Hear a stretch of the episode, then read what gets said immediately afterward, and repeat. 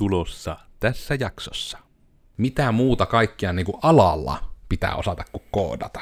Toki se on tietysti ihan hyvä, jos olla semmoiset edes jonkunlaiset sosiaaliset taidot, että osata keskustella ihmisten kanssa, niin se, se varmasti edes auttaa. Miekö jopa halusin laskea tuota kynnystä, että ei tarvi edes keskustella, riittää, että osaa kommunikoida. Se on vielä vähän askelta abstraktimpi juttu, että se jotenkin saat niinku välitettyä sinun päästä dataa toisen ihmisen päähän. Mm.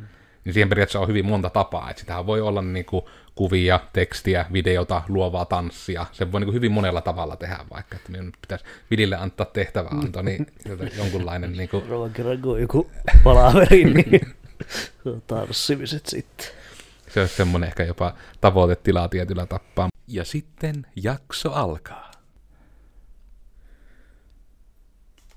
Wow. Striimaus on käynnissä.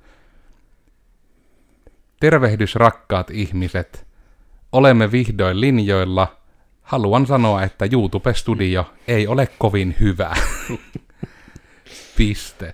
Mutta pienen kamppailun jäljeltä me nyt taidetaan vihdoin olla ihan oikeasti linjoilla, eikä vaan leikisti linjoilla. Elikkä tervepä terve kaikille. Minä olen siis Koodersin Miikka, ja tällä kertaa meillä on Nörttilive Ama, tai niin kuin vanhempi väki sanoo GNA, tai niin kuin, nyt en keksi kyllä mitään metaforaa, mitä ennen Guuta ja Aata sanottiin. Tule kahville. Se oli se entinen Ama. Kaikuu kahdesti ääni. Kai, voi ei. Miksi kaikuu kahdesti ääni? Hmm. Please no. Sä varmistettu sieltä, Vili, että eihän vaan jollakin ole kahdesti päällä striimi. Nyt. Vaikuttaa, että ei välttämättä, onkohan siellä varmaan jäänyt kahteen eri ikkunaan tuo striimi. Otto, tsekkaa, että ei ole vaikka Nörttilivessä ja YouTubessa nyt jääneet päällä meidän suuntaan. Öö, mutta öö, minä yritän hyppiä asiaan, koska tämä, tästä jää myös nauhoite, niin ei nauhoite ihmisillä ole niin synkkää. Ja toki sen takia, että te olette täällä nyt kaikkea kuulemassa, mitä olette ikinä nörteistä halunneet tietää. Eli tosiaan Codersista, me ollaan siis Coders, ja digitoimisto kautta, koodifirma kautta on sitä Ikean kalusteitakin kasattu, että monenlaista on kyllä tehty. Ja Joensuussa toimittaa ja koodataan pääasiassa web-juttuja. Ehkä meistä se hyvin tiivis versio sanottaa näin. Ja sittenpähän täällä tosiaan chattiin voipi tuikkia kysymyksiä sen mukaan, kun tulee sieltä jotain, niin myö napsittaa välillä chatista myös kysymyksiä. Myö alussa mennään tämän etukäteiskysymyksien pohjalta, että saadaan vähän niin itsemme esiteltyä ja näin, koska sekin voi olla etenkin alan vaihtajille, alalle pyrkiville ja muuten näin ihan olennaistakin tietoa. Mutta niin minä olin tosiaan se Codersin Miikka, minä on Codersin perustaja ja muuten tämmöinen niin ylinörtti mastodontti ja mitä kaikkia isoja karvasia eläimiä keksitte, niin minä voi olla vaikka semmonen. Mutta sitten lähettää ekana täällä tosiaan kysymyslistalla löytyy, että kuka olet ja mitä teet tällä hetkellä, niin Tomi, kukas, kukas vattusi oikein olet ja mitä Joo. sinä oikein teet täällä? Me on Jaaran Tomi ja tosiaan alanvaihtaja, olen yliopisto-opinnoissa innostunut kovasti koodaamisesta ja sitten kävin tuossa semmoisen ohjelmoinnista, kun minulle ammatti työvoimakoulutukseen ja sieltä sitten lopulta päädyin tänne Koodersille. Elokuun alussa aloittelin ja web-koodaushommia teen täällä. Eli voisiko sanoa, että vähän tämmönen jossain määrin sennumpi junnukoodari. Joo, ja sitten meillä on sohva täällä niin kuin punaisessa nurkassa löytyy sitten Vili, eli voiko sitten sanoa vähän niin kuin junnumpi sennukoodari, niin kuka mm. nyt sitten olit ja niin, mitä hommia teet tällä hetkellä? Nämä on Vili, Vili Moisio ja on webbikoodarina koodirassilla ja, ja, ja mikä se olisi toinen osa siihen kysymykseen? Mitä tekee tällä hetkellä? Niin. istun. Sinähän nokkelaksi rupeaa. Mutta ehkä tuohon, niin kuin mitä teet tällä hetkellä, on ehkä tämmöinen sovittaa vaikka, että minä, minä olen hirveä ihminen ja siihen ihmisiä johtanut, eli kun meillä periaatteessa vähän niin kuin jokainen koodari on vähän niin kuin semmoinen oma, oma pieni full stackisä, ja sen myötä meillä on vähän semmoinen, vähän kaikki tekee kaikkea tyyli, ja tämä on ihan senkin takia, että minulla itellä tulee vähän se tylsää, jos pitäisi vain yhtä juttua tehdä yhdellä tavalla koko ajan, niin sitten kun vähän on ympärille sattunut tulemaan sitten väkeä, joilla on vähän samaa, että ei vaan sitä yhtä jaksa yhdellä tavalla niin kuin hirveästi, niin sitten me ei ole mahdollista vähän niin kuin periaatteessa pomppia työtehtävistä toiseen, että vähän, että mietitysti ehkä eniten teen sitä arkkitehtuurisuunnittelua ja muuta sinne kaiken pohjalle, mutta sitten itse koodaamisessa, että vähän jokainen tekee vähän fronttia, jokainen vähän backia, jokainen diilaa rajapintojen kanssa, jokainen tekee tämmöistä käyttöliittymäsuunnittelua ja muuta, että saahan sitten nimenomaan porukalla kaikkia aina vähän myös vaiheltuu, että nyt esimerkiksi tuli tämmöinen tilanne, missä vaikka Vili oli pitkään tämmöisessä niin kuin, voiko sanoa häntien katkomisroolissa, että kun oli paljon projekteja, mihin piti tehdä pieniä muutoksia, niin Vili otti konekiväärin käyttöön ja alkoi niitä tykittämään sieltä pois, ja nyt sitten on vähän niin kuin se vieno toive päästä siihen toiseen suuntaan, että voisiko olla vaikka puoli vuotta vaan se sama projekti, niin sitten voidaan just vähän tähänkin tapaan niin kuin pallotella, että millä tavalla aina juttuja tekee. Ja niin kuin se, että niin mainittakoon, eli web-koodi, niin tosiaan meillä itsellämme on siis ihan PHP ja MySQL, JavaScript ja JavaScriptia vähän niin kuin jQueryn päälle tehty stackinä, taittaa toimia. Ja tuota, meillä on tämmöisenä sisällön hallintajärjestelmänä, että ei ole WordPressiin myö lähetty, vaan meillä on tämmöinen kuin Concrete CMS, mikä on sitten ollut enemmän vielä meidän tarpeisiin ja meidän asiakkaiden tarpeisiin vielä vähän mukavampi ja suoraviivaisempi siitä puolesta.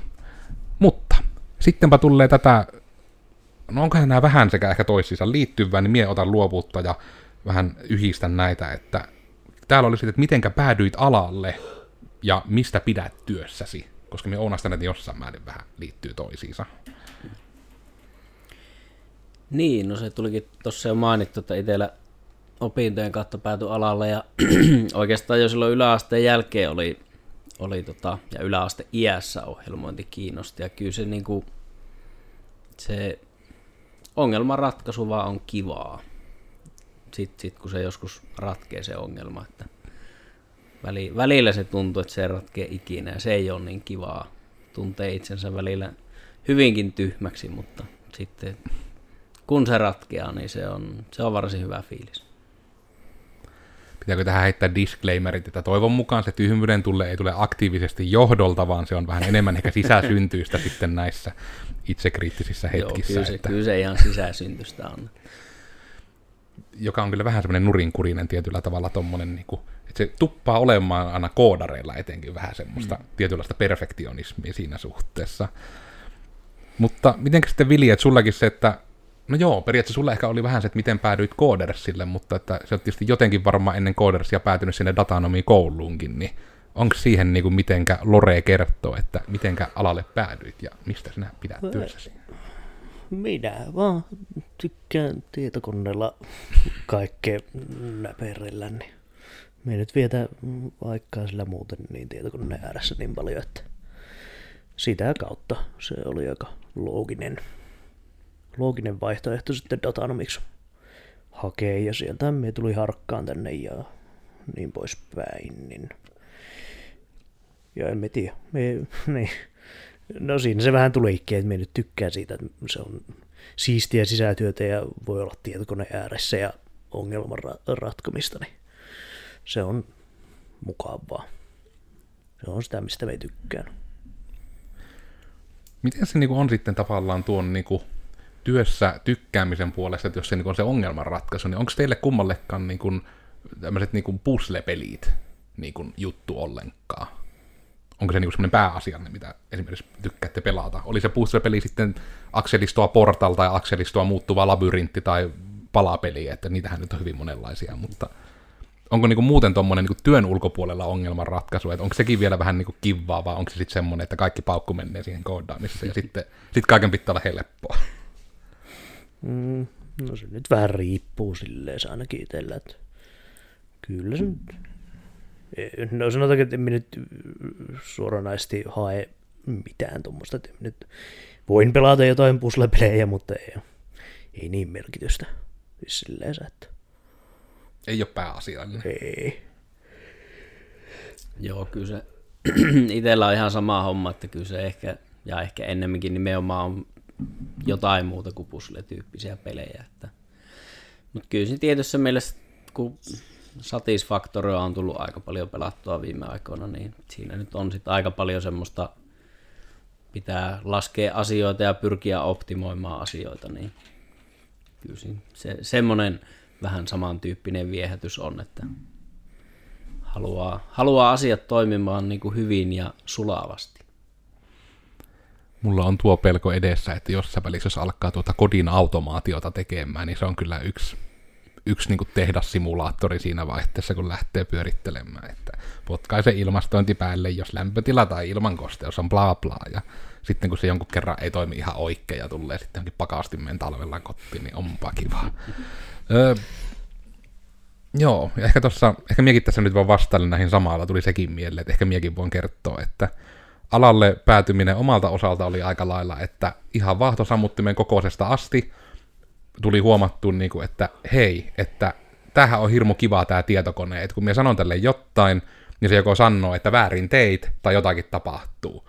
Ja sitten minä aina tiesin, niin kuin, että hei, jos tässä tulee joku virhe, niin se vika on minussa. Niin kuin, että onpa ihana keskustelukumppani, että se vaan niin kuin, aina mulle antaa vähän niin kuin feedbackinä joko, että nyt ei, ei. Tai sitten se sanoi, että hyvä, nyt saat pelata avaruuspyssypeliä, kun kirjoitit oikein tekstin tähän mustaan laatikkoon. Se oli silloin ennen vanhaa vähän toisenlaista. Et se on vähän niin kuin se tietysti, mistä myös tykkää, että itsekin aina yritän tätä miettiä, että onko minä niin enemmän itse vähän niin kuin koodari vai vaan IT-alan tyyppi, koska mulle kaikkia niin kuin koko tämä niin IT-pakka on niin hirmu mielenkiintoinen, että kun tykkää rakentaa verkkoja, tykkää kasata koneita, tykkää tehdä erilaisia muitakin tämmöisiä niin tietoliikenne- ja tekniikkaratkaisuja ja myös niin kuin sen kautta täällä on niin vaikka älyranneketta on kädessä ja näin, että on vähän niin kuin tämmöinen sensoripuolikin on hirmu mielenkiintoista, kun sekin taas on, että miten sitä oikeaa maailmaa saadaan objektiivisesti työnnettyä digitaaliseen maailmaan tietyllä tavalla. Ja hirmu, hirmu niin kuin siistiä tämmöistä ongelman ratkaisemista, koska välillä tulee se olo, että onko se vaan se, että kun on niinku vasara, niin kaikki näyttää nauloilta, mutta kyllä se aika usein tuntuu, että niinku IT-llä, tekniikalla ja etenkin sillä koodilla pystyy aika monia ongelmia ratkaisemaan ja aika monen ihmisen elämää ihan helpottamaan. On siistiä helpottaa ihmisten elämää. mutta sitten tulee kyllä se tiukka, että onko teidän mielestä, niinku, että mitä muuta kaikkia niinku alalla pitää osata kuin koodata? Pistähän Sievili tällä kertaa nyt kuule ensin, että mittekä. Mitä muuta kuin koodata. No, en minä tiedä. Varmaan perus, perus tietokoneen käyttötaidot. Jonkinasteiset ongelmanratkaisutaidot. Jonkinasteinen matematiikan osaaminen. Mm, mitäs muuta me keksisin? Öö, Tuo on kyllä sinällään hyvin tuo muotoilu, mitä muuta pitää osata kuin koodata, kun sekin on tietysti aika suhteellista, että mitä kaikkea sisältyy koodaamiseen. Niin. Kun sehän on tavallaan, että onko se nyt se syntaksi ulkoon muistaminen, onko se se ongelmanratkaisu, onko arkkitehtuurin suunnittelu laskettavissa koodaamiseen. Nämäkin on tietysti nyt vähän menee filosofiseksi kysymykseksi, mitä on koodaaminen? Tuleeko mieleen Tomille mitään, millä täydentää sitten vähän, että mitä muuta?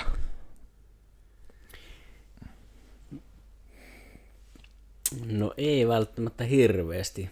Toki se on tietysti ihan hyvä, jos olla semmoiset edes jonkunlaiset sosiaaliset taidot, että osata keskustella ihmisten kanssa, niin se, se varmasti edes auttaa. Minä ehkä jopa halusin laskea tuota kynnystä, että ei tarvi edes keskustella, riittää, että osaa kommunikoida. Se on vielä vähän askelta abstraktimpi juttu, että se jotenkin saat niinku välitettyä sinun päästä dataa toisen ihmisen päähän. Mm. Niin siihen periaatteessa on hyvin monta tapaa, että sitähän voi olla niinku kuvia, tekstiä, videota, luovaa tanssia. Se voi niinku hyvin monella tavalla tehdä, vaikka että minun pitäisi Vilille antaa tehtävä anto, niin jonkunlainen niinku seuraavan kerran kun on joku palaveri, niin tanssimiset sitten. se olisi semmoinen ehkä jopa tavoitetila tietyllä tappaa, mutta tuo on tavallaan sen koodaamisen lisäksi ehkä, kun musta tuntuu, että sekin kun puhutaan tästä, niin kuin, että olet tiimityöskentelijä ja tiimityöskentelytaidot, niin se ei lopulta niin kuin, tarkoita muuta kuin, että vähän niin kuin, että just, että kykene kommunikoimaan ja älä ole niin kuin asiaksi se änkyrä. Että jos niin kuin on, että sekin on ehkä vähän huono, että jos sä oot niin kuin koodari ja siihen niin kuin teet töitä sen eteen, että sinun kanssa olisi vaikea kommunikoida, niin se on vähän no, työyhteisössä ongelma ehkä yleensäkin, että jos mennään niin kuin olla niin kuin sen tapaista. Mutta sinällään tavallaan tuo, että mitä osata kuin koodata, niin mainittakoon toki, vaikka nämä aina haluaisi ajatella, että ne on itsestäänselvyyksiä, mutta ei, että on niin kuin se perushygienia olisi about kunnossa. Oikeastaan tekipä etänä tai lähinä töitä, koska ei se pidemmällä tähtäimellä tee vaikka ihollekaan hirmu hyvää, jos aktiivisesti ei puhdistaudu ja sitten ehkä niin kuin sen myötä se, että justiinsa, en tiedä, ehkä jopa niinkin laaja termi kaikkia vähän, niin kuin, että pystyy vaan niin kuin, tuntuu, onko luotettavuus ja lupauksien pitäminen, niin nekään niin kuin ei ole ihan synonyymejä. Mutta niin että about se pääasiassa, niin kuin, että jos siellä jotakin niin kuin sanot tekeväsi, niin se niin kuin teet sen. Mm. Ja sitten jos sä sanot sen tekeväsi johonkin aikaan mennessä, niin sä teet sen siihen aikaan mennessä. Ja jos se on nyt siihen aikaan mennessä, niin siihen viestit siitä, että tämä ei muuten nyt onnistu tuohon aikaan mennessä, tässä uusi. No, niin kuin tuokin menee kai vähän siihen kommunikointiin. Se sinällä on niin kuin mitään muuta kuin, että koska etenkin näkee tätä vähän niin kuin ja muilla, että voi olla vähän niin kuin sitä painetta sitten, että mie en nyt välttämättä kerkkii ja tai osaa, mutta jos mie vaan hiljaa yksikseni täällä niin kuin itken, niin ehkä se niin kuin siitä se ongelma poistuu, jos me vaan kerro kellekään. Joka vähän yleensä on, että ei se, ei se niin yleensä toimi. Että siitä on ehkä enemmän plussaa, että kommunikoi, kysyy apua, viestii. Kun se on ehkä hyvä sille ehkä kuvata silläkin ajatuksella, että esimiehelle, äh, anteeksi, esihenkilölle ei tuo stressiä niinkään se, että työntekijä kysyy paljon, vaan siitä tulee stressi, että jos ei kysytä juuri ikinä, ja sitten kun mennään varmistamaan mikä buugi, niin siellä odottaa aina kysymys. Sitten se on nimenomaan niin kuin aina muuten se olo, että niin porukka täältä joutuu epätietoisena tekemään asioita, että ei ole hyvä. Että sitä kommunikoinnin tärkeyttä kyllä voisin alleviivata ihan aika paljon niin kuin sen muun osaamisen puolesta. Joo, ja tuohon voisi vois niin just itse kun junnukoodari on, niin tota, just tämmöisen näkökannan tuo, että kannattaa niin kuin syleillä sitä omaa osaamattomuutta ja nimenomaan hyödyntää sitten niitä seniorikoodareita ja muita, että sieltä niin kuin äkkiä saa tosi hyviä vastauksia ja ajatuksia ja ennen, kautta, ennen kaikkea sitten se niin kuin, voisiko sanoa oikeanlaisen loogisen ajattelun kehitys lähtee sitten kunnolla tulemaan. Että jos liian pitkään yksi yrittää tehdä niitä ratkaisuja, niin ne on hyvin äkkiä spagettia, joka ei välttämättä toimi, voi olla tietoturvallisesti riski, niin hyvin matalalla kynnyksellä kannattaa sitten nykiä niitä sennuja hihasta. Ja itsekin sitä tässä pyrkii koko ajan enemmän ja enemmän opettelemaan, että heti vaan kun tuntuu, että jää jumiin, niin ei ole liian pitkään yksin jumissa, vaan heti sitten kysyy, kysyy näiltä kokeneemmilta, että hei, tämmöinen homma, voisiko saada jeesiä. Ja tuo on kyllä varmasti just semmoinen ehkä sillä aika kuvaava niin kuin se, että nimenomaan suorastaan niin syleillä sitä osaamattomuutta. Että se on vähän se sama asia, minkä takia, niin kuin, etenkin jos meillä on opiskelijoita yleisössä, niin minä sanon sen, mitä minulle sanottiin, ja minä jälkikäteen otin sitä vain kerran kopiin, niin harmittaa, että jos teillä on mahdollisuus mennä vaikka vaihto-opiskelemaan, niin menkää. Sitä tilaisuutta teille ei enää tule sen jälkeen. Ja lähinnä niin sen puolesta, että miten paljon teille on valmiiksi diilattu asioita, ja miten paljon se monesti just niin esimerkiksi edistää sitä opintoja, se siellä käyminen, että se niin kuin avartaa tosi paljon. Se ehkä vähän menee tuohon, mitä muuta pitää osata, niin tietyllä tavalla on myös se, että pitää olla kiinnostunut ympäröivästä maailmasta, jos nyt voi näinkin niin kuin hienolla laajalla termillä puhua, koska me ollaan vaikka ihan niin kuin työssäni on monesti nähnyt, että ihan hirmu paljon on iloa siitä, että on tota eri toimialoilta kokemusta. Eli meidänkin tekeminen, kun ei ole, että meillä olisi mikään tuote tai muu, vaan me ollaan nimenomaan vähän niin kuin se räätälitalo, että jos mikään valmis juttu ei toimi, niin sitten vähän niin kuin, että myö ollaan niin kuin sitten se, joka tekee sen just niin kuin tilaajan tarpeessa olevan systeemin. Niin se on ollut jännä huomata, että kun on tehnyt kuitenkin rakennusalalle, sotealalle, myyntialalle, kaikkeen tämmöisen niin automaatiin on tehnyt kurssialustoja ja etenkin niitä myyntialustoja, niin kuin, että verkkokauppa plus plus tyyppisiä niin kuin hyvin moneen eri suuntaan. Niin se on jännä, miten paljon vaikka jostakin soten kotiin vietäviin palveluihin löytyi sitten annettavaa automyynnin puolella ja niin kuin tämmöisiä konkreettisia esimerkkejä, niin pelkästään se, että on vaan vähän niin kuin kokemusta hirmu monesta jutusta, niin se auttaa myös hirveästi, että minkä takia just esimerkiksi alan vaihtajat on monesti niin kuin semmoinen suorastaan alihyödynnetty resurssi maailmassa, koska siellä on nimenomaan sitten monesti hyvinkin niin kuin syvää tuntemus siitä jostain alasta. Ja sitten taas sieltä monesti voi niin kuin eri alan käytännöistä saada hirveästi hyviä juttuja niin kuin ihan vaikka työyhteisön toimintamalleihin. Vaikka nyt nykyään se viesti ehkä enemmän on, että kun niitä on ihan hankkeita ollut täällä Joensuussa Itä-Suomen yliopistolla ja näin, että nimenomaan tutkitaan IT-alan käytäntöjä ja miten niitä voitaisiin viedä muille aloille, kun IT-aloilla on niin hyvät käytännöt, näin niin kuin yleisesti kuulemma. en väitä nyt itse niin, että se olisi järjestää näin, mutta kyllä me paljon tehdään asioita alalla tietysti hyvin. Niin se on ehkä semmoinen niin kuin ihan maininnan arvoinen, että todella vähän niin kuin se sinun, sinun uraasi on enemmänkin kuin se sinun nykyinen tittelisi, voisi ehkä näin sanoa. Onko tämä nyt sitten tällä, jos listan kannalta menee, niin mitenkä tiukka kohtelijasta on niin Tomille kommentoi, että jos et olisi nykyisessä työssä, niin mitä siellä haluaisit tehdä, että mikä se unelmatyö olisi. Se on ihan mielenkiintoinen sinällä, että jos niin kuin ei koodaisi, niin mihinkä suuntaan se veri veisi. Niin, kyllä se varmaan tonne opetuspuolelle puolelle veisi, että se on, on silleen niin kuin lähellä sydäntä ja mukavaa, mukavaa hommaa ollut, ollut aina, että sitä se oli silloin, kun oli puolustusvoimissa töissä ja nyt kun olin pikkupätkän tuossa Riverialla, niin kyllä sitä varmaan opettajaksi, opettajaksi sitten menisi. Riveria tosiaan on siis ä, ammattikoulu Joensuun alueella, onko pohjois alueella, joo.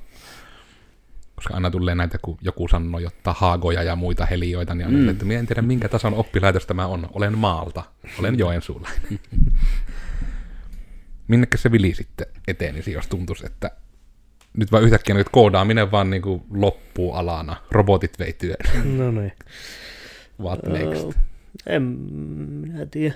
Varmaan haluaisin jotain niin kuin ajoneuvoa ja työkseni. En mä tiedä. Taksia, rekkaa, jotain sellaista. Formulaa. No ihan vaikka sekki. En minä tiedä, me tykkään autolla ajamisesta, niin, tai no ylipäätään ajamisesta, niin joku varmaan semmoinen olisi ihan kiva. Siinähän on kyllä rekkamies ja opettaja. Mitäköhän sitä itse tekisi? Jos kyllä jos koodaaminen lähtisi, niin me kyllä en tiedä, että menisikö se sen verran tylsästi kotia kohti, että se olisi jotta media-alan touhuu.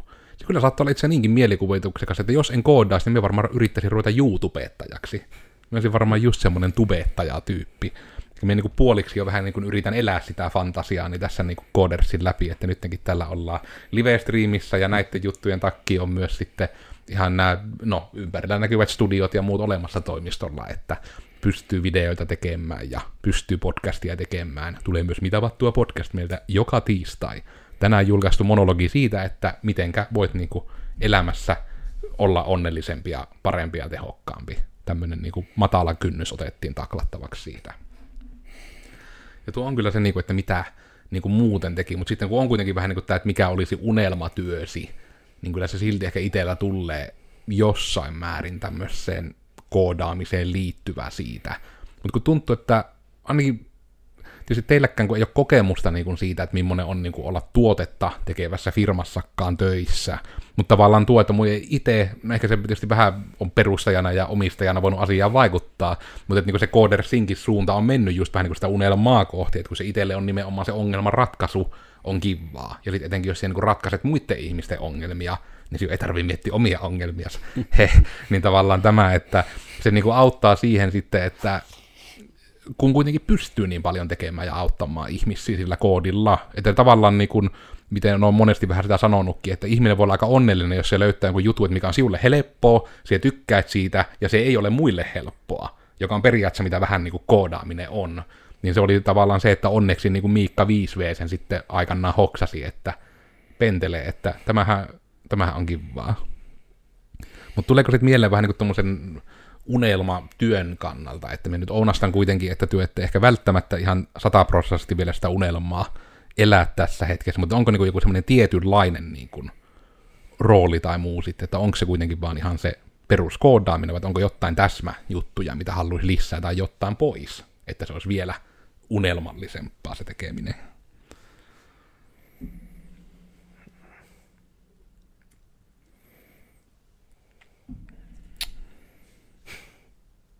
No jaa. Meinaanko etättä unelmaa? Minä nyt tiedä oikein, että kai se nyt jotain voisi muuttaakin, mutta se nyt on eri asia, että mitä sitten. Ei nyt tule mitään mieleen suoranaisesti. Vielä kuitenkin tuntuisi, että se ihan niin kuin se koodaaminen kuitenkin as an activity olisi varmaan se. Joo, kyllä, ydin siis siinä. kyllä, juurikin. Sitten nyt sen, kyllä, koodaamista, mutta mitä sitten siihen liittyen, niin- ei nyt varmaan tällä hetkellä on aika hyvä meno, niin, niin Hyvä puuki. jep. Miten se sitten Tomilla? Voisikohan se olla mm, jonkunlainen sitten tietysti, kun tässä taidot, taidot karttuu, niin projektijohtaja kautta mentori kautta koodari, että ainakin vielä koodaus tuntuu sen verran kivalta, että ei siitä nyt aivan äkkiä haluaisi kokonaan luopua, että olisi vaan joku Scrum Masteri tai vastaava ja kävisi asiakaspalavereissa ja näin poispäin, että vähän semmoinen niin kuin useamman asian yhdistelmä. Pitääpä sitä lähteä sitten laajentamaan, että tehdään sinusta sitten projektiliidi, niin mies saa koodata enemmän. Niin no itse asiassa nyt tuli mieleen tuosta, että se, jos oikein nyt saisi ihan vaan päättää, miten haluaa, niin silleen se haluaisi, että ei tarvitsisi asiakkaiden kanssa olla tekemisissä yhtään mitenkään päin. Ei toki tarvi nyttenkään hirveästi, mutta niin. Mutta joo, se on kyllä Saisi niinku se, koodata. se on just ehkä se omanlaisensa juttu, ja tässä nyt siis ei ole tosiaan tarkoitus viestiä sitä, että asiakastyö on hirmu nihkeetä, mutta se on ehkä enemmän just se, että minä ehkä itse näkisin ja ounastan, että Vililläkin on enemmän se taustalla, että asiakas, tämmöinen kontakti luo kuitenkin aika paljon arvaamattomuutta siihen arkeen. Ja tietyllä tavalla, kun koodarin pitää oikeasti pitää päässään niin kuin tosi paljon asioita, ja etenkin, että oli vaikka niin kuin projekti menossa ja näin, niin se on koodarilla koko ajan se ongelmanratkaisura taas vähän niin kuin pyörii.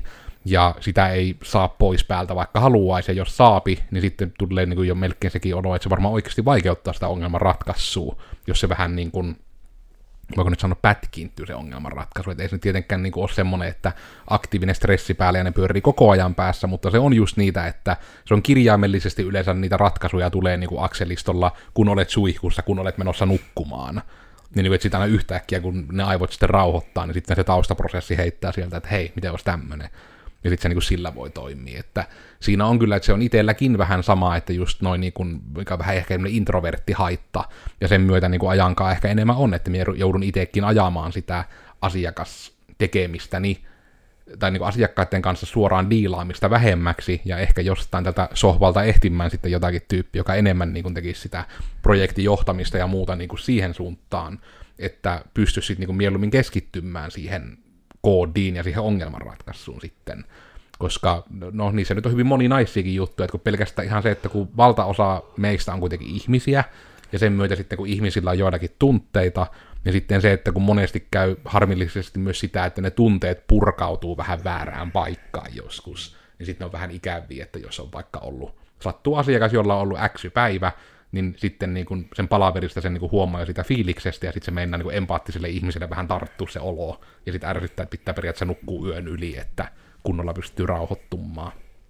Mutta ne nyt on taas niitä ihmisyysasioita ehkä, että ainahan se on vähän se niin kuin odottamattomat asiat on ei-kivoja ihmisaivoille aika isolla prosentilla ainakin.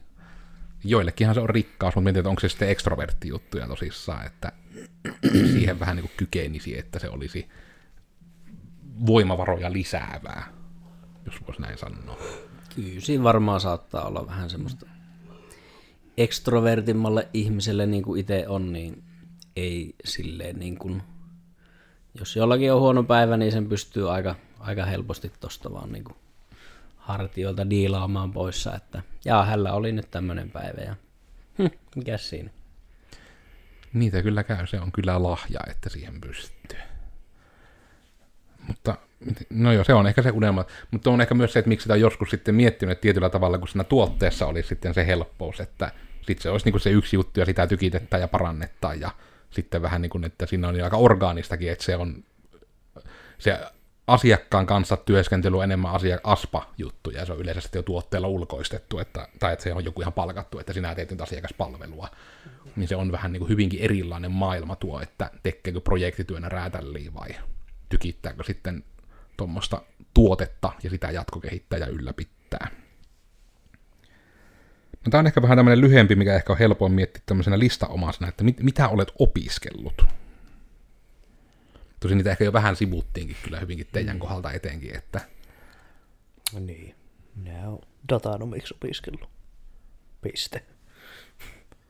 Ja onko tämä niin kuin se, mitä pitää nyt sitten aina kiusata kaikille niin kuin niistä arvosanoista stressaaville, että työpaikkaa hakiessa mitenkä hanakkaan sun todistusta katseltiin. Ei varmaan yhtään. Ei varmaan edes pyydetty koko todistusta. Niin. Tämän niin kuin vain yleisesti tiedoksi niille, joille aina pelotellaan sitä, että pitää olla se kympin keskiarvo, että töihin pääsee. Mitenkäs se sitten meni siulla vähän niin kuin tuo, onko se nyt jopa ihan sitä koko putket, mitä kaikkea oot sitten opiskellut, niin? Onhan tuossa tietoliikennemekaanikko, oli ammattikoulu silloin heti peruskoulun jälkeen, sitten jossakin vaiheessa kävin aikuislukiossa ylioppilaaksi, sitten sotatieteiden perusopinnot kadeettikoulussa, Raksalle kävin jonkun märkätilarakentajakurssin ja sitten yliopistolla tietojenkäsittelytieteen opintoja ja nyt sitten Karelia Amkissa mikä se nyt on, tradenomi tietojen käsittely tutkinto olisi menossa, että siinä nyt varmaan ne tärkeimmät. opinnot vielä suorastaan jatkuu. Kyllä. Joo, itselläkin pohjalla tosiaan, että peruskoulu ihan läpäisin hui, että datanomin kävin kaksoistutkintona ja sitten on noin ohjelmistotekniikan insinöörikö, se nyt on se virallinen titteli AMKsta. Ja sitten siihenpä se vähän niin kuin muuten jäi niin kuin niiden, voiko nyt sanoa tutkintojen puolesta, että sitten on muuta tämmöistä niin kuin pientä täydentävää, mutta ei mitään isompia. Tuo näyttää, että tuo valotus nyt kyllä flippaa ihan täysin, mutta no, näette nyt hyvin valastuneita buddhia sitten täällä, niin onneksi tämä ääni kuitenkaan ei siitä ota. Nyt kyllä on semmoinen kysymys, että en kunnolla edes tiedä, että mitä täällä suoranaisesti haette, mutta että millaisia työkavereita alalla on? Kyllä tämä on ehkä vähän vaikea kyllä kommentoida niin koko alasta. niin. Sillä on varmaan yhtä monenlaista kuin on työkaverikin. Että. Jep. Toki, niin kuin, että mitenkä, siihen, niin kuin, mitenkä määritetään, niin kuin, että millainen. Mm. Pitääkö käyttää niin adjektiiveja? Ihmisiä. Lisäkäs neljä raajaa pulssi. Meillä on, niin kuin, että on ihmisiä, pari koiraakin on työkavereina. Ne on otettu tähän streaminkin mukaan, mutta kun tämä on live ja ne koirat on vähän sähköisiä ja välillä vähän vauhkoja, niin me yritetään säästää meidän tekniikkaa, että ne ei tule tänne pomppimaan, mutta tuolla ne ovea rapsuttelee, että haluaisivat tulla rapsuteltavaksi. Miten, miltä se sitten, niin kuin, herääkö mitä ajatuksia, että millaisia työkavereita, niin kuin, kun me yritän tätäkin miettiä, että kun meilläkään ei loppusa niin kuin ole, meidän Codersin organisaatio on vähän epätyypillinen, sanottaanko näin, että kun me ollaan tämmöinen Gartano-pakkaa, että meillä on vähän niin kuin samassa yrityksessä myös psykoterapeutteja että kauneudenhoitopalveluita, niin tämä ehkä ole niin se perinteisin ohjelmistoyrityksen rakenne kaikkiaan, niin se on ehkä meillä etenkin vähän, miten tuohon just vastaisi, että niin, että on, on, niin kuin, on insinöörejä jonkun verran, jolle voi niin kuin sanoa, että homma on näin, ja sitten tulee, että joo, ja sitten on sosiaaliala ihmisiä, joille pitää sanoa, että olisipa ihanaa, jos homma olisi näin. Ja sitten on että no hoidetaan, että homma on näin. Että se ehkä enemmän näkyy niin kuin siinä käytännössä, että viestitäänkö tunne edellä vai data edellä, niin se on ehkä enemmän sitä. En kyllä tiedä, osaako tähän nyt oikein niin kuin miten silleen muuten kommentoida. Sekin varmaan on ehkä, että IT-ala kautta koodausalakin niin on hyvin monen eri työtehtävän työkavereita kuitenkin mahdollista olla. Että on kuitenkin varmasti, että on designereja ja on niitä tiimiliidejä, on niitä, jotka on niin ihan arkkitehtejä. Ja etenkin isommissa firmoissa on ehkä enemmän just tätä tämmöistä siilottamista, että on niin yksi tyyppi tekee hyvin tiettyä juttua ja se niin kans keskittyy ja perfektoi niin sen. Niin sen puolesta ehkä niin kuin se, että ainakin ne niiden niin kuin työkavereiden työroolit voi olla hyvin monenaisia.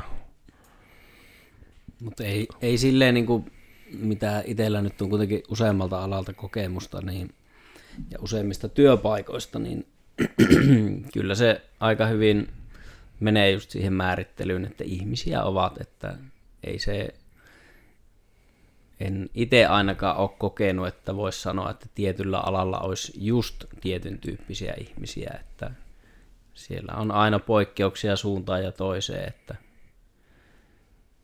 et, niin, ihmisiä.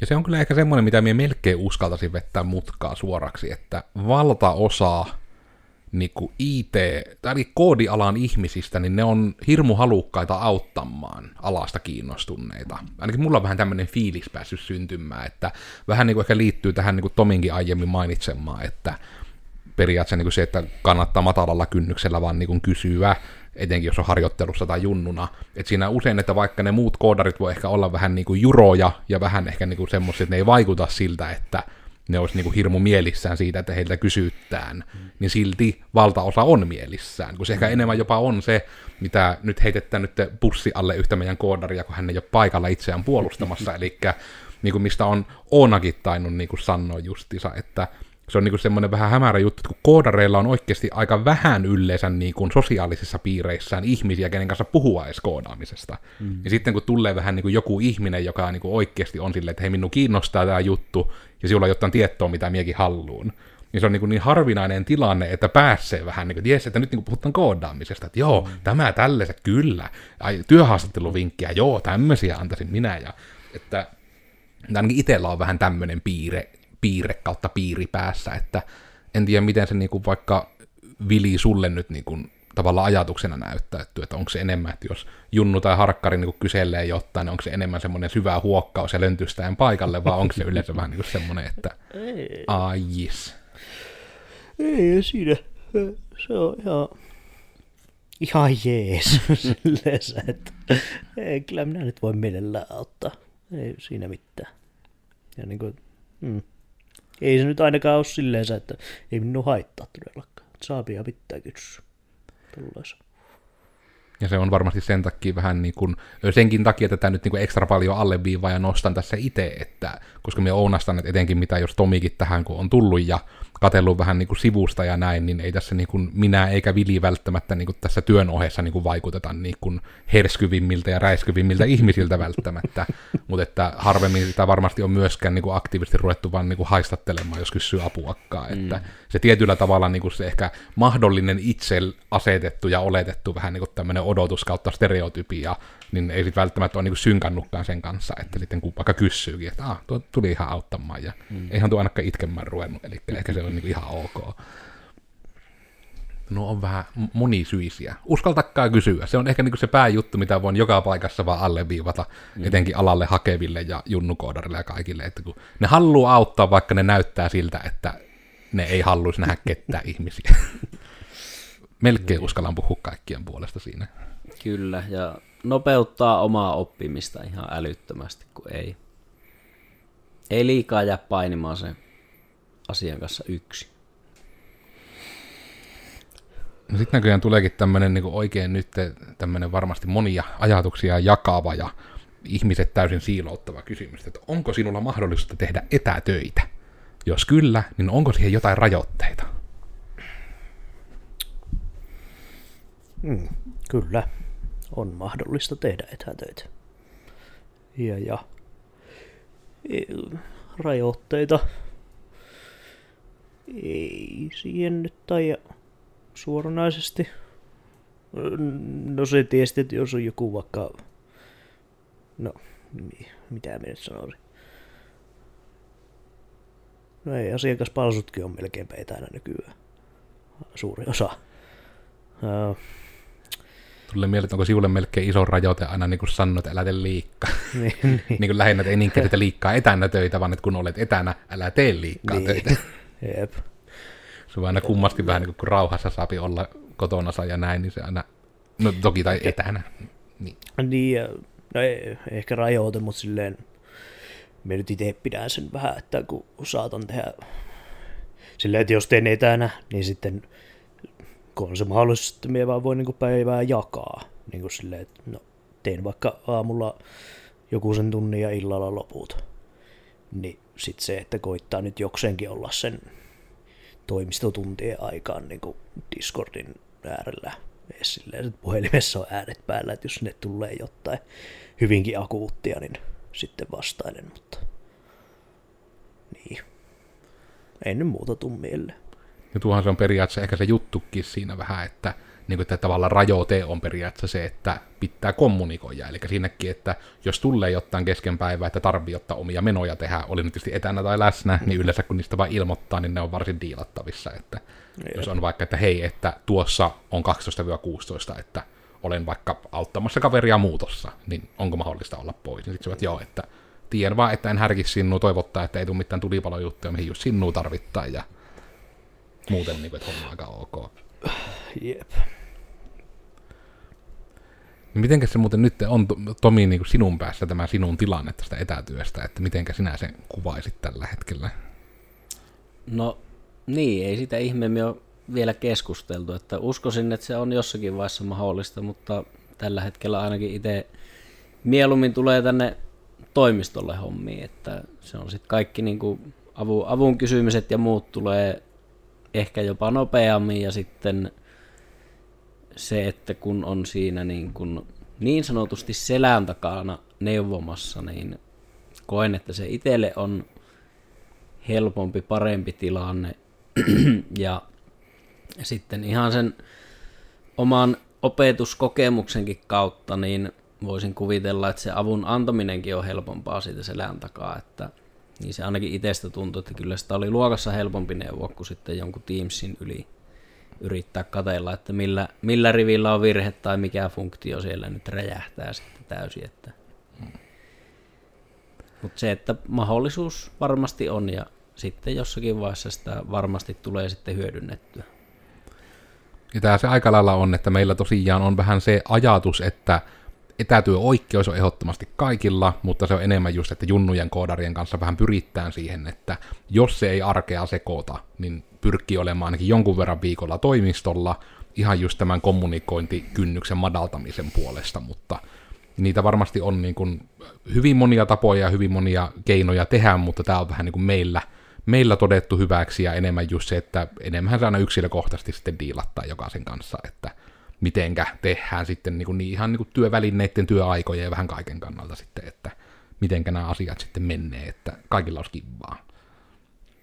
Minäkin olen ehkä niin itse vähän siinä altaassa, että, niin kuin, että mahdollisuus olisi tehdä etätöitä, mutta on tainnut niin kuin tehdä yli yhdeksän vuoden aikana nyt koodersilla niin kahdesti niin kuin ikinä, koska mulle itselle on taas se, että minä en pysty oikein niin kuin, miten sitä kuvaisi? Mulla tavallaan siis itsellä kun ajatukset ja muisti on sijaintisidonnaista, Eli periaatteessa se, että jos minä aina vaikka, että minä vietin minun vanhoja Vovin teorycrafteja, niin minä menen niin Peltolan Amiksen rekkapihaan sinne isoja lastausovien eteen. Niitä ovia ei ole enää olemassa, mutta minun se muisto on silloin, kun on 2007 akselistolla Vovia pelannut, niin se on silloin se muisto tapahtunut, se on silloin siihen sijaintiin sitoutunut, ja sitten niin kuin, että se on siitä eteenpäin, minä kanssa niin kuin muistan sen sillä tavalla. Ja aina kun minä mietin sitä asiaa, niin minä periaatteessa visualisoin sitä niin kuin rekkalastauspihaa.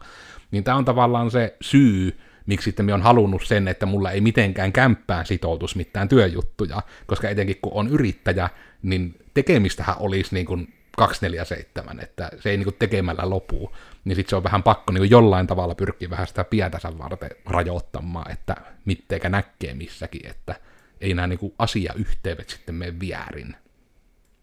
Se on vähän tämmöinen niin perfektionistin ongelmakin, ja niin kuin oli vähän huijarisyndroomastakin jo tuolla chatissa mainittu, että se on just niin kuin sitä skaalaa, että se on hirmu yleistä täällä niin kuin tietoalalla, voisiko sanoa, niin pitää vähän pyrkiä niin kuin, sekin, että voi niin kuin selvästi mennä töihin ja lähteä töistä, niin se vähän niin kuin se siirtymä riittikin jo auttaa itsellä niin paljon siihen, että aamulla on se, että no niin, alahan nyt stressaamaan ihan älyttömästi, että työt alkaa, ja sitten voi päivän lopuksi olla, että no niin, nyt jätään ne huolet sinne, että nyt ei ole mitään hätää. Nyt ei tarvitse kenenkään muu ongelmia ratkaista siinä hetkessä. Mutta se on kyllä, että tuohonkin etätöihin, että yhä kyllä hämmentää niin kuin se, että miksi on sitten niitä yrityksiä, jotka etenkin kun on ensin poikkeusajan aikana todettu, että hei, tähän voisi toimia toimiikin, ja sitten vaan niin kuin, että no nyt kun ei laki pakota teidän olemaan etänä, niin nyt äkkiä takaisin toimistolle. Tai että tästä jo itse asiassa ihan podcastikin tehdä, missä puhuttiin just siitä, että se on yleensä se syy vaan se, että se pomo on yksinäinen ja se tarvitsee ystäviä sinne toimistolle, että on, niin kuin, on, on vähän joku, jollekka jutella sitten. Mene ja tiedä. Mutta Vili, mitä sinä olet tehnyt tänään kahvitauolla? Millaisia taukoja yleensä pidät? Kahvitauolla. En ottanut kahvitaukkoa pitää erityisemmin vielä. Me on vaan tupakkataukoja pitänyt. Niin. Ei, ei minä vaan koitin kohdata mahdollisimman paljon nyt tänä aamusta. Tulin vasta mitä kymmenen maita töihin, niin koitin sitten saada tässä ennen, ennen tätä liveä mahdollisimman paljon aikaa, niin nyt on hirveämmin taukoja pidellyt. Pitäisi Vili pitää taukoja. Kyllä minä pidän. Mutta ehkä on toisaalta tuo, että se ei just ehkä ehkä niinkään kanavoidu semmoisen niin kuin yksittäiseen kahvitaukoon, vaan se on enemmän vähän niin kuin useampia lyhyitä taukoja. Mm. Mutta sen takia tämä onkin meillä tämä Nortti-live, niin täällä voi sitä Norttia nyt sitten vetästä. Aina huvittaa tämä kampanjan skanditon urli siinä, kun nimenomaan savukkeista puhuttiin nimenomaan Norttina omassa, omassa nuoruudessa sitten, kun olin tuolla Lyseon peruskoulussa silloin, kun se oli vielä homeessa ja vanha. Oi niitä aikoja. Ja ehkä me myös petaan sitä, että ei nyt kaiken maailman valtuutetut kohta minun kimpussa, että Miikka ei anna pitää koodersilla taukoja. Että ihan itse jättää tauot pitämättä. Minä yritän joka päivä hättyttää, että enemmän taukoja, mutta, mutta tyyli vappaa. Mitenkäs Tomi kahvitauot ja mittekä tulee tauoilla puhattua? Kyllä se varmaan vähän samantyyppisesti menee kuin vilillä pois lukien tupakointi, sitä en harrasta, niin tota, enemmän lyhyitä taukoja. Et tulee silleen niin kuin, no, puolen tunnin välein suurin piirtein nostettua persepenkistä ja vähän käveleskeltyä ja pyöriteltyä hartioita, olkapäitä. Välillä vähän veny, venyteltyä sitten käsiä ja semmoista, semmoista pientä, pientä, että ei, ei semmoisia niin yhtäjaksoista – kahvitaukoa ei tule niinkään piettyä. Että, et paljon, paljon lyhyitä taukoja, niin siinä sitten silmätkin saa välillä vähän levähellä, kun kattelee toimiston hienoista maisemista tuota Uljasta Joensuun museorakennusta, niin siinä mieli ja silmät lepää ja sitten on taas kivaa, kivaa koodata. Ja nämä on kyllä näitä justiinsa ehkä, että tämä on, en tiedä, onko se sitten iso ongelma, että on sattunut vaan samankaltaisia ihmisiä, vai onko me huonosti esimerkillä johtanut, että itsekin on nimenomaan tosi, tosi huono pitämään pitkiä taukoja, niin sitten se enemmän tulee vähän tämmöisellä puolipakotuksella, että joko välillä piettää niin tätä Pomodoro-tekniikkaa, eli mikä nyt yleensä menee tyyli, että tehdään 3-5 tämmöistä niin 20 minuutin pätkää töitä, jokaisen pätkän välissä 5 minuutin tauko, ja sitten kun se viisi pätkää on tullut täyteen, niin puolen tunnin tauko niin vähän niin kuin tämän tapaisella, tai sitten ihan sillä, että jos tulee vaan niin kuin jumi, tai muuten niin kuin semmoinen olo, että havahtuu, että hei, olen tässä nyt istunut vaikka kaksi tuntiakin jo.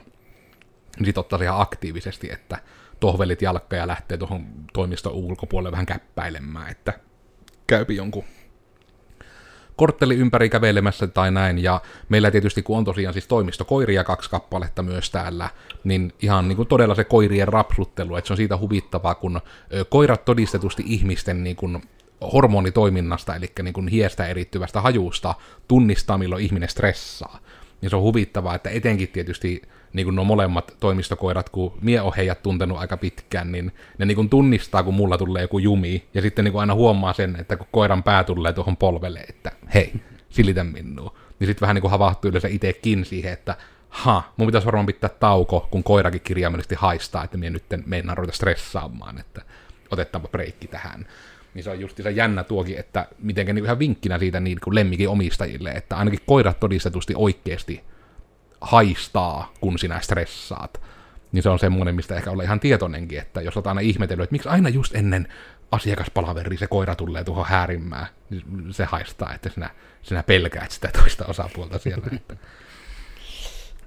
Mut se on just se taukojen sisältö sen myötä, että useimmiten se on niin kuin joko, että tulee tähän, tähän sohvalle huone pimeäksi ja makailemaan, ja se on tietysti itsellä se ihanuus, että ne koirat nimenomaan aina hyppää mukaan, että sitten vähän niin kuin saa koirien kanssa tällä makailla ja rauhoittua ja asettua, niin ne koirat, kun eivät tavallaan muuta vaadi siinä hetkessä kuin niitä rapsutuksia, niin se on ihan semmoinen, että sen pystyy antamaan ihan ilman sen suurempaa keskittymistäkin. Ai kappas itse. Yksi minunkin kysymys on päässyt näköjään listalle. Tämä kysymys pitää käydä kyttämässä kaikkien muidenkin striimeistä, kun tämä on mulle hirmu kiinnostavaa. Mitkä ovat vaatimuksesi työpisteelle optimaalisen koodin tuotannon takaamiseksi? Mitä on pakko olla työpisteellä? Muuta kuin kilpikonna pehmoja, koska niitä minä laitan joka paikkaan väkisin. Nyt täälläkin studiossa kai joitakin näkyy täällä. Tämmönen meidän omakin konna. Mitä? Mitä on pakko olla työpisteellä? Tietokone. Vaativa. No nykyään kyllä tuossa, nyt sanoisin, että kolme näyttöä on aika pakollinen näissä työjutuissa ainakin nykyään. Tänä pystyy sitä nyt yhdellä tai kahdellakin tarvittaessa tekemään, mutta kolme on preferenssi. Siksi onkin juuri tämä, että optimaalisen koodin tuotannon takaamiseksi, niin se on hyvinkin varmasti aika optimaalista sillä sitten. Jep. Mm, en minä tiedä. En minä muuta tarvii. Silleen se niinku, no tietysti no, hiiriä näppis.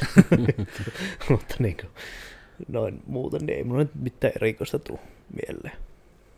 Kun ei taida olla, että sinäkään olisit hirveästi perustanut niin kuin siitä, että minkälainen on sattunut tuoli olemaan, ja että eipä tuota ennen sähköpöytiäkään tainnut hirveästi osata edes kaivata niitä, etkä Niin. hirmu usein tai utilisoida muuten sitäkään niin kuin tavallaan, että kun tämä on ehkä semmoinen jännä niin kuin jotenkin tuo, että mitenkä se on joskus yllättävän kapea niin kuin se, että mikä mm. se niin kuin vaan riittää. Jep, jep. Sekin on varmaan ehkä niin kuin varmaan maininnan arvoinen, etenkin kun sulla tuossa näppis joku kuukausi takaperin levisi, että vaan niin kuin se, että on niin kuin just perustoimivat myöskin ne periferaalit, että niissäkään ei ole niin justis, että pitää olla siniset kliketikläkkytkimet tai mistään ei tule mitään, tai että hiiressä pitää olla vähintään miljoona dpi ja langaton lightning speed sensori. Niin, just että kyllä minä niinku pystyn tekemään ihan, ihan niinku vähän kaikilla tuommoisilla. Kolme näyttöä. Niin, se on se ainut. Onko päässyt jo Tomilla muodostamaan tämmöisiä preferenssejä? Ei, ei nyt vielä hirveästi, mutta kyllä se sama, että riittävästi näyttöpinta-alaa ja hyvä näppis. Ja se on tietysti sitten, että sähköpöytä ja hyvä ergonominen tuoli, niin tuo sitten lisää mukavuutta. Että... Mutta se, että miten paljon se vaikuttaa siihen optimaalisen koodin syntyyn, niin siihen ei vielä ehkä osaa sanoa, että pystyisikö jollakin puujakkaralla tekemään yhtä tehokkaasti koodia. Ehkä ei välttämättä ainakaan pitkässä juoksussa, mutta Ja tuo on kyllä itsekin mietin just, että nimenomaan työpisteelle vähän niin kuin vaatimus, niin se on kieltämättä niin kuin itselläkin on vähän tuo kolme näyttöä.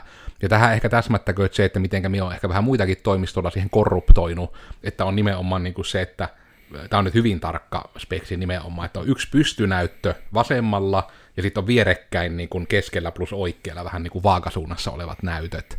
Niin se on yllättävän hyvä just siihen, että mitenkä paljon meidänkin tarvii just niin kuin rajapintoja ja asiakasprojekteja varten ja näin niin kuin lukee erinäisiä PDF-dokkareita ja muita. Niin se on se pystynäyttö on aivan mahtava siihen, että siellä saat niin kuin kokonaisen oikeasti aika isolla kokonaisen niin kuin A4-sivun PDFstä siihen niin kuin kerralla, ja se voi niin kuin hirmu hyvin ui, kokonaisuutta niin kuin liikutella täällä sitten ja katella ympäriinsä, että periaatteessa siihen saat vähän niin kuin kerralla näkyviin ilman alt-tappailua kaiken, mitä siihen tarvit siihen koodin tuottamiseen.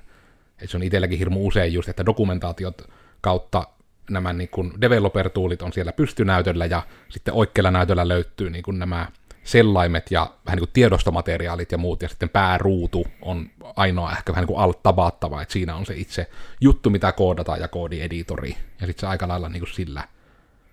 No ehkä onko sekin mainittava jopa, että tuo niin kuin vaatimuksena tietyllä tavalla, että korkeussäädettävät näytöt nimenomaan. Että nykyään etenkin, kun on päässyt siihen tilaan, että hei, sä voit oikeasti niin istua selkäsuorassa ja katsoa suoraan eteenpäin ja näet näytön.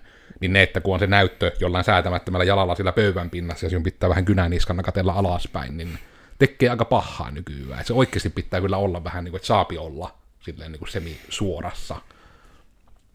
Ainakin siihen oman tekemisen, niin sen tunnistaa kyllä, että Eli että eniten olla kyllä niiden, niiden näyttöjen perään sitten täällä. Pitää nähdä, mitä tekee. No sitten tämä, mikä on tietysti varmaan nyt Tomille ihan hir- hirmu helppo vastata, kun on opettajatausta, että mitä suosittelisit ysiluokkalaiselle, joka haluaa päästä koodariksi? He rupee kovasti koodaamaan ja tietysti hae, hae tota, niin opiskelemaan semmoiseen oppilaitokseen, missä on mahdollisuus opiskella sitä koodaamista. Mutta se, että netti on täynnä hyvää materiaalia, niin tekemällä oppii. Ja se on Vilin pro-tipsit. Mm, no varmaan just se, että mm, niin, netistä löytyy aika paljon kaikkea nykyään. Että, että, että sieltä varmasti kannattaa, kannattaa opiskella itse ja tolleen. Mm. Se nyt varmaan suurimpana.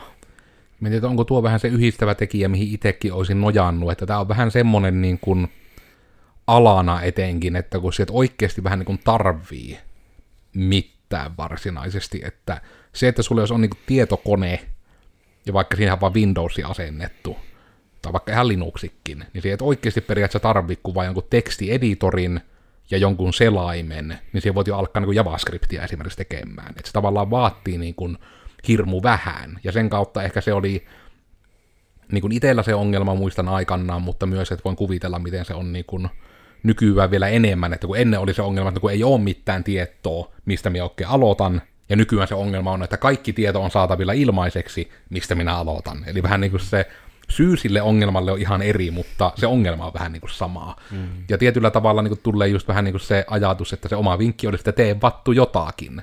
Että koodaaminen, on, onko nyt sanoa, että ne on harvoja asioita, koodaaminen on yksi niistä asioista, missä oppii paremmaksi vaan tekemällä. Siinä voit katsoa vaikka miten monta hienoa dokumenttia jostain algoritmeista ja katsoa niitä Netflix-spesiaaleja, missä on sitten niitä huppupäisiä ihmisiä pimmeissä ja vihreitä tekstiä menee ylös alas. Niin tavallaan, että se ei kuitenkaan, niin että vaikka miten paljon sieltä jotain teoriatietoa tankkaat, niin jos et saa sitä ikinä käytäntöön, niin et sinä oikeasti opi. Ja tästä yksi esimerkki on ihan siis se, ja toki tavallaan, että me ymmärrän tämän, mutta on itselle jäänyt vähän niin kuin mieleen, että kun aloitteli koodaamisen opettelua itse, niin se just koulussa niin ne ekat tehtävät joka kielestä oli aina vähän niin kuin se, että hei, vaihan näiden kahden muuttujan sisällön paikkaa, ja sitten niin kuin, ota pihalle ne muuttujien arvot. Niin se oli just semmoinen, että se ei niin vähän niin kuin tarttunut kautta auttanut, että se toki ymmärsi niin kuin selittämään sen, että hei, muuttuja voi niin kuin ylikirjoittaa, ja jos se niin kuin haluaa diilata niitä, niin se niin kuin näin onnistuu. Mutta sitten se, että kun siitä ei vähän niin kuin jäänyt sitä käytäntöä, että minkälaisessa kooditilanteessa minun tarvitsisi vaihtaa päikseen kahden muuttujan paikkaa niin se on niin kuin vähän semmoinen epäkonkreettinen. Mutta sitten just vaikka joku tietokanta-asiat vaikka voi olla hirmu vaikeita, jotenkin relaatiotietokannat, ennen kuin sen logiikan hiffaa, niin se on tosi sekaavaa, koska mä itsekin muistan sen ajan, kun en meinannut ymmärtää, miten relaatiotietokannat toimii. Niin sitten kun sai vähän niin kuin sen ymmärryksen, niin just sen kokeilemisen ja tekemisen kautta. Että kun oli vaikka tämä, että no minkä takia pitää kun uniikki ID olla, että kyllähän minä tiedän, että tuossa lukee matto, niin se on matto. Se riittää riittää. Sitten entäs tulee kaksi mattoa? Ei tule kahta mattoa. niin kuin se, että sitä vähän niin kuin ei vaan ymmärtänyt sitä hyötyä, mutta sitten kun rupesi koodaamaan, ja niin kuin, että ainakin Pohjois-Karjalan alueella, niin yllättävän usein tämmöinen harjoitustehtävä esimerkki on nimenomaan videovuokraamo, joka on ihan jännä silleen, niin kuin, et, tavallaan, että palveleeko se enää nykyään miten hyvin, koska me veikkaa, että ne, jotka niin kuin kouluputken jäljiltä etenkin tulevat niin kuin tekemään no opiskelemaan, niin ei ne edes tiedä, mikä on videovuokraamo. Eihän videovuokramoita on ollut niin kuin, no hetkinen, niin kuin Joensuustakin taisi viimeinen lähteä niin kuin vasta toki pari-kolme vuotta sitten, mutta ei varmaan niin kuin nykyaikana, niin ei varmaan niin kuin viitteen toista vuoteen ole ollut oikein relevantteja mm. kunnolla videovuokraamot. No okei, okay, ehkä vähän liioittelu, ehkä kymmenen vuotta. Mutta just se, että se on vähän niin kuin sama asia, että se niin kuin nytten jollekin peruskoululaisille puhut jostain puhelinlangoista, niin ei ne niin kuin ymmärrä yhtään, että, niin kuin, että ai latausjohto. Että se on kirjaimellisesti, niin kuin, että ei nykyajan nuoret ja lapset niin kuin ymmärrä, mikä on puhelinlanka, tai varmaan sekin, mikä on videovuokraamo. Niin se on silleen ehkä, että pitäisi noitakin esimerkkejä ehkä päivittää. Että kun itselle tulisi mieleen vaikka, että verkkokaupat on hirmu tavallaan semmoinen looginen kokonaisuus, kun siinä on sekä niin kuin taulukoita pakko diilata ja kuvia, kun on, että pitää vähän tiedostoja diilata ja pitää olla asioita, minkä sisällä on asioita, että on tuotteita, tuotteet voi olla kategorioissa ja tuotteilla voi olla ominaisuuksia, ja että siinä on niin tämmöinen monitasoinen se rakennejuttu. Tätä pitää lähteä niin viemään eteenpäin sitten, että nyt kaikki videovuokraamotehtävät pitää korvata verkkokaupoilla. Tullaan tälle vuosituhannelle. Hmm. En nyt toki tiedä, saako tästä nyt ysiluokkalainen muuta kiinni kuin sen, että et tiedä, mitä ovat videovuokraamot, ja se on se ongelma. Jos olet ysiluokkalainen, niin selvitä, mitä on videovuokraamot. Mm. Opit jotain uutta. Niin, se heti se, mitä koulussakin viljellään paljon, että käytä sitä Googlea, hmm. että jos on joku ongelma. Niin se on, vaikka se tietyllä tavalla onkin vitsi ja vähän raivostuttavakin asia, niin se on itse asiassa yksi koodarin tärkeimpiä työkaluja ja tärkeä taito osata muodostaa se hakulause silleen, että sä saat sen oikean vastauksen. Et, se, et sitäkin kannattaa reenata, että osaa löytää sen oleellisen tiedon. Toki mutta itse ihan hyvä pointti, mihinkä taas vähän niin kuin sokeutuu, että – se on niin kuin oikeasti koodarille todella hyvä skillsetti, minkä itse ottaa ehkä vähän niin kuin itsestäänselvyytenä, että jos sinä et tiedä jotain asiaa, niin että sinä tiedät, miten sinä pystyt tietämään mm. sen asian. Koska onhan tuo, niin kuin, että kun on koko ikänsä itsekin netissä ollut ja on sen kautta tuossa harjaantunut, niin tässä oli itse 90-luvulla sitten oli ihan joku niin kuin nuorten ohjelmakin, mikä tehtävä oli vaan, niin kuin, että Toki se oli niinku just tyyli, että Google oli vasta perustettu akselisto, että se on ollut 90-luvulla, mutta siis se oli ihan sarja Suomessa, että niinku oli kolme tyyppiä, se on niinku tietovisa, että sanottiin joku kysymys, ja sitten piti niinku etsiä se tieto. Ja se oli just niinku, että monelta tänään menee Lohjan kirjasto kiinni, ja sitten piti alkaa niinku ehtimään siellä, ja se oli jotenkin näiden kattimatikaisohjelmien yhteydessä, tai se, liekö ollut ylejuttuja, mutta niin kuin oikeasti ihan todella hyvä periaatteessa olisi nykyäänkin tommonen, koska nyt se on niin kuin tavallaan silleen taas se sama ongelma kuin sille ysiluokkalaiselle, että nyt se ongelma on niinkään, että mistä siellä löydät sen tion, vaan se, että mistä siellä löydät sen oikein tion. Mm. Sitten on Google My Businessissa joku aika, sitten siellä on joku ajankohtaista artikkeli siellä sivuilla, jossa on joku aika, sitten siellä on yhteystiedot sivu, missä on joku aika, sitten sulla on joku fyysinen käyntikortti pari vuoden takaa, jossa on vielä eri aika, kun siellä soitat sinne, sieltä sanottaa vielä eri aika onkin sen soitettu aikana siihen ehkä voisit luottaa, kun se on melko väkisin niin kuin ajankohtainen, mutta ihan sillä esimerkkinä tuo ihan totta, että tuo niin kuin, että jos sulla ikinä on tullut elämässä tilanne vasta, että minä en tiedä, miten minä tämän asian voisin tietää, niin sitten siinä on niin hyvä ruveta reenaamaan sitä tiedon hakua. Se on, se on hyvä taito. Nyt, nyt katselen täällä näitä ajastimia kovasti, että nyt meillä, niin kuin, että tunti on tässä pyörähtänyt, aika lailla nyt tietysti ehkä vähän tietyllä tavalla tylsästi ei vaan juteltu mukavia, vaan mentiin mm. tätä kyselylistaa. Ja ehkä enemmän sen takia, koska olen itse podcastissa huomannut, että kun me lähdetään polveilemaan jutuissa, niin me myös lähettään. niin saahan suunnilleen koodaamisessa pietty tämä aihepiiri. Mutta en tiedä, jos tuosta niin kuin, otan vaikka Tomi Satsi siitä sitä paperilappua tai näin, että tuleeko teillä mieleen niin kuin, täältä vapaaehtoisista kysymyksistä niin kuin, jotain, mitä haluaisitte vielä niin kuin, kommentoida kaikelle kansalle kautta alasta kiinnostuneille, eli vähän niin kuin sivut, tämmöinen juttu, että niin kuin sivut kaksi tai kolme, että siellä on niitä. Chatissa kyseltiin tuossa, että kuinka hyvin emaksi sopii tosiaan koodaushommiin, ja joudun niin kuin vaan ihan toteamaan, että emax lyhenne ei sano itselle mitään. Että minä olen ehkä vaan niin kuin huono ihminen, mutta minä en osaa tuohon okken kommentoida. Mutta jos se niin kuin on emax niin kuin Macintosh-tietokone, niin kyllä. Jos se on jotain muuta, niin silti todennäköisesti varmaan kyllä. Hyvin soveltuu. Koodata voit vaikka taskulaskimella, kun olet tarpeeksi itsepäin. Onko siellä jotain hirmu tärkeitä juttuja, mitä pitää saada nostaa kaikille kansalle vielä tietoa? Tai toki ihan semmoinen, että jos tulee mieleen siinä joku, minkä haluaa niin tietää kahdelta muulta kommentin siihen, niin sekin toimii. Että Tykkäätkö koodata yksin vai yhteistyössä tiimin kanssa? Miksi? Se on varmaan ihan hyvä kysymys. Hmm. Itellä nyt ainakin, niin minä tykkään, tykkään koodata yksin ihan täysin, mutta sitten kaikki tietysti suunnittelu ja muu on tolleen tiimin kanssa, niin oikein jees. Ja tuo on ehkä semmoinen ihan mielenkiintoinen just taas tuo, niin kuin, miten vähän niin määrittelee sen koodaamisen, koska niin kuin se semmoinen tiimin kanssa koodaaminen voisi muuten olla, miltä se edes näyttäisi, mutta tuo on kyllä semmoinen, niin kuin, no niille, jotka on olleet, niille, jotka on kolmekymppisiä tai vanhempi, niin tietää varmaan tämmöisen sarjan kuin Doctor House, niin se on tosiaan siis lähinnä semmoinen, että siitä itse niin kuin, vähän niin kuin oppi tietyllä tavalla sen tyylin, vähän niin kuin osmoosin kautta sitä sarjaa kattoessa, että se on niin kuin, just tuo niin kuin ajatuksien pallottelu, ja niin kuin se, että niin kuin juttelee ja suunnittelee porukalla, niin se on niin kuin ihan hirmu, käytetään nyt semmoistakin sanaa, että se on hirmu kivaa. Että se on tavallaan just tämä, että siihen niin kuin voit niin kuin täysin ilman mitään omia ennakko-odotuksia lähtemään kysymään vähän sitä, että hei, mitenkä tämmöisen ongelman ratkaisis. Ja se voi olla niin kuin just se, että kun siinä suunnittelussa ei tarvi olla edes koodari se ihmisen, että kun ne on kuitenkin monesti monesti ihmiset, jotka niitä juttuja käyttää, mitä on koodattu, niin sen kautta kun ne ihmiselle tehdään, niin kaikki ihmisiltä tulleet kommentit on aika kullanarvoisia, että just semmoinen, että tiimissä tekeminen on kivaa, mutta sitten enemmän ehkä tuntuu, niin että sitten kooditilanne on mieluummin, että se on hirmu selkeästi niin tiimissä määritelty, että kuka tekee mitäkin, ja sitten nimenomaan vähän niin kuin saa siihen omaan flowhunsa sukeltaa, että vähän niin kuin se itse koodaaminen, koodaaminen, niin itsekin tykkään ehdottomasti enemmän niin kuin tykittää sitten itse, kun että miten se nyt joku pari koodaus sitten meni, että joku on niskan takana, että miksi teit noin. Kerro, kun teet noin, niin ei ainakaan omat aivot niin järjestään taitu siihen hirmu helposti, että on tottunut vähän siihen myyränä pimeässä nurkassa tykittämiseen. Niin, kyllä se muuten kuin yksin koodaaminen voisi olla ihan mielenkiintoinenkin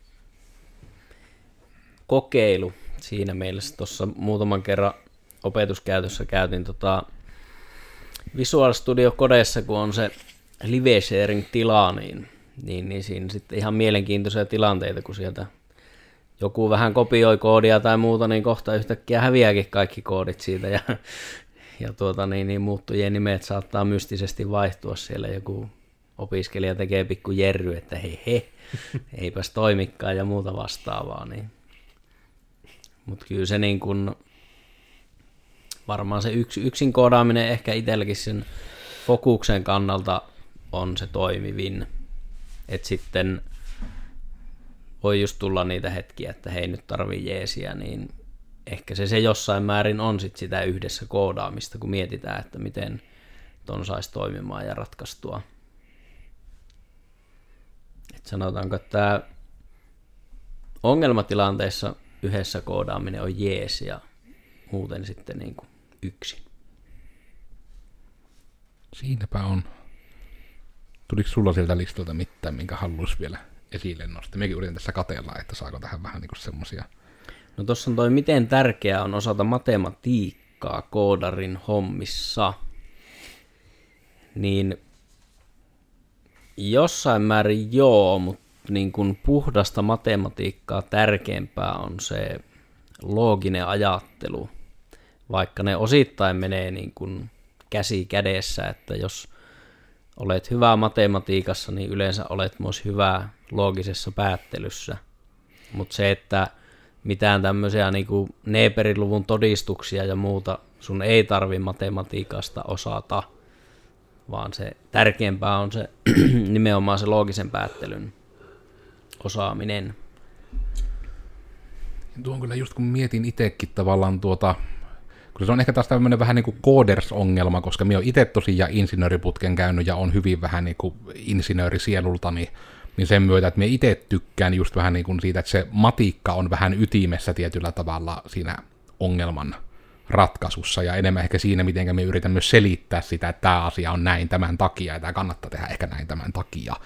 Niin koska nämäkin on silleen jännä, että kun monihan saattaa ajatella, että no minä olen frontidesigneri, minun ei tarvitse osata matiikkaa.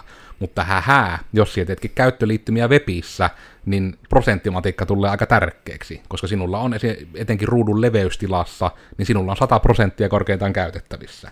Ja sitten se, että se on niin nimenomaan tärkeää, että ne asiat osaa miettiä vähän niin kuin voiko nyt sanoa absoluuttisten lukujen, eli vähän niin kuin pikselien sijaan ne osaa miettiä suhteellisina lukuina, eli prosentteina. Että just vaikka tyyli, että hei, että tässä asiat pitää olla niin kuin 50-50 rinnakkain, ja jos ruutu on tietyn määrän alle menee, niin kuin, että se on tietty pikselimäärä, että se on liian kappea, eli vaikka kännykän ruutu, niin sitten, että hei, nämä lopsahtaa allekkain. Ja sitten se, että no niin kuin ne on allekkain, kumpi niistä on ensin. Niin se on tietyllä tavalla ehkä vähän niin kuin tämmöistä, vähän niin kuin matikkaa, mutta myös vähän niin kuin tämmöistä rakenteellista logiikkatyötä, voisiko sanoa. Että just tämä, että sinulla on niitä domeja, eli niitä elementtejä siellä ruudulla, ja ne on tietyssä järjestyksessä, ja miten ne pitää asetella, että ne kaikella tavalla ruutua vääntäessä sitten asettuu kuitenkin kivaasti. Mutta ehkä itse kun meillä ei ole tullut niinku vastaan, ehkä senkin takia, kun kaikki täälläkin harkan läpi käyneet ja muut, niin on varmaan vähän niinku semmoisia matiikka edellä ajattelijoita, kun minä olen heitä siihen korruptoinut, mutta ehkä tuosta pitää varmistaa, että miten sitten Billy Riu-fiilingit siitä, että mitenkä mast se matiikka niinku on. No, on tietysti perusosaaminen matikasta pitää olla kunnossa. Että mu- muuten voi olla hyvinkin hankalaa. Mutta, mutta, niin, ei se nyt, se on se, se looginen ajattelu tärkeämpää. Ihan miettiä vähän, niinku, että miten sitä niinku ajattelisi sitä niinku esimerkkiä niistä tilanteista, missä on niinku sitä loogisesta ajattelusta, kun se ehkä voi niinku terminä kuulostaa vähän semmoiselta mm. ouoltakin. No se, että vaikka, että se jos sä oot niinku, mitä mä nyt sanoisin, silleen se, että mullakin oli jossain työprojektissa sellaisia niin kuin matemati- matematiikan niin kuin laskukaavoja, mitä me en todellakaan osannut niin kuin ihan päästä vaan heittää. Joten me googlasin niitä ja sitä kautta me jo voin myös opettelemaan, että no, miten ne laskukaavat niin kuin toimii käytännössä. Esimerkkinä tuo. Niin ja se on ehkä tuokin, että se ajatus ehkä sillä tavalla just, että sinun ei tarvi vähän niin kuin osata sitä suoraan, mutta just ymmärtää. Eli periaatteessa sekin, että kun joku, etenkin jos se projekti vaatii jotain niin kuin laskemista, niin kuin muodostetaan vaikka raportteja tai niin kuin se voi olla aika monikin juttu, niin se on hyötyä on siitä, että siellä suunnilleen edes niin kuin päässä laskemalla vaikka suunnilleen tiedät, että mitä sen about pitäisi sen koko luokan olla. Että just se, että jos se niin näkyy, että no, minulle nyt tämä antoi niin luvun 14 ja oikea vastaus on Porvoo, niin, niin kuin, että nyt ollaan vähän vinossa. Että niin kuin just sille suunnilleen pystyy niin kuin tunnistamaan sen, että missä koko luokassa mennään, niin se auttaa asiaa. Mutta kyllä se varmaan muuten just on ehkä se, että kun se oma tyyli on tehdä niin matiikka ja logiikka vetosesti, niin sitten kun itse oikeasti, että mikä se on niin kuin se alternatiivi, että mikä se niin kuin on se vaihtoehto, miten sä ratkaiset muulla tavalla ongelmia kuin logiikalla? Eikä on niin se, miten insinööri asioita miettii, mutta... Niin, ehkä tuossa itse mietin, että se tavallaan, jos yrittäisi karkeata jakoa tehdä, niin matematiikka on sitä, että sä suoraan lasket vaikka jonkun x arvon jostain numeroista, niin sitten ohjelmoinnissa se logiikka on sitä, että sä jostain muuttujan arvoista, jotka nyt voi olla vaikka päivämäärä tai joku muu vastaava, niin niiden muuttujan arvojen avulla sä pystyt ratkaisemaan sen X. Tai ne voi olla vaikka niin kuin nimiä esimerkiksi.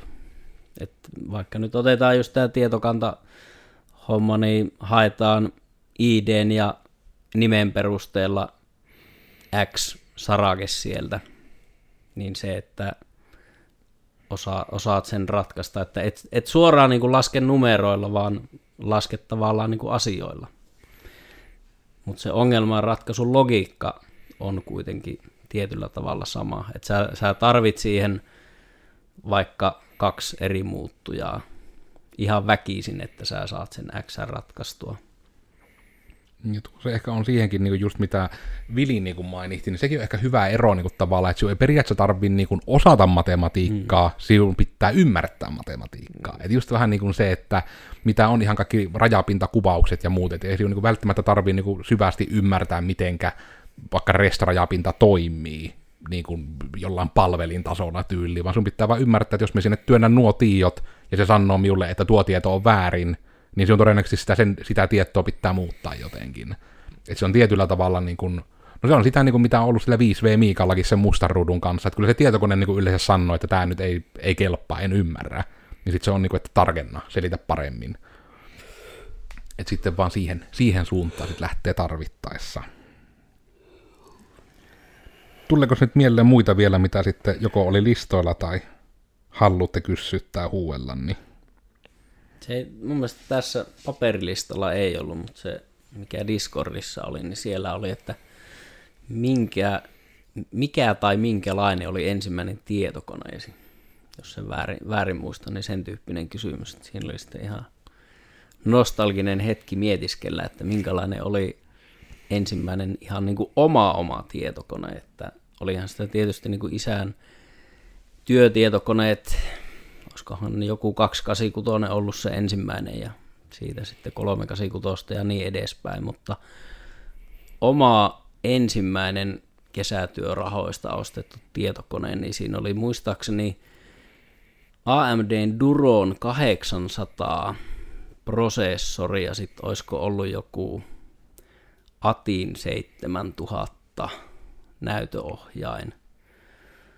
Ja jäätävä ilmajäähyti, että sitä Duronia sai kellotettua ja silloin oli vielä se, että ne, no niinhän ne vähän nykyäänkin on, että kerroin lukitut prosessorit on vähän edullisempia, mutta sitten siinä Duroneissa ja Atloneissa oli, että kun ne tietyt sillat väritti lyijykynällä sieltä kiinni, niin sen sai avattua sen kerroin lukoon ja sai vähän niin kuin halvemmalla sitten tämmöisen kerroin lukottoman prosessorin. Tuosta voisi joskus kyllä ihan podi ottaa, että muistellaan meidän vanhoja ATK-säätöjä. Se on ollut kyllä tosissaan hyvin, hyvin erilaista siihen entiseen aikaan.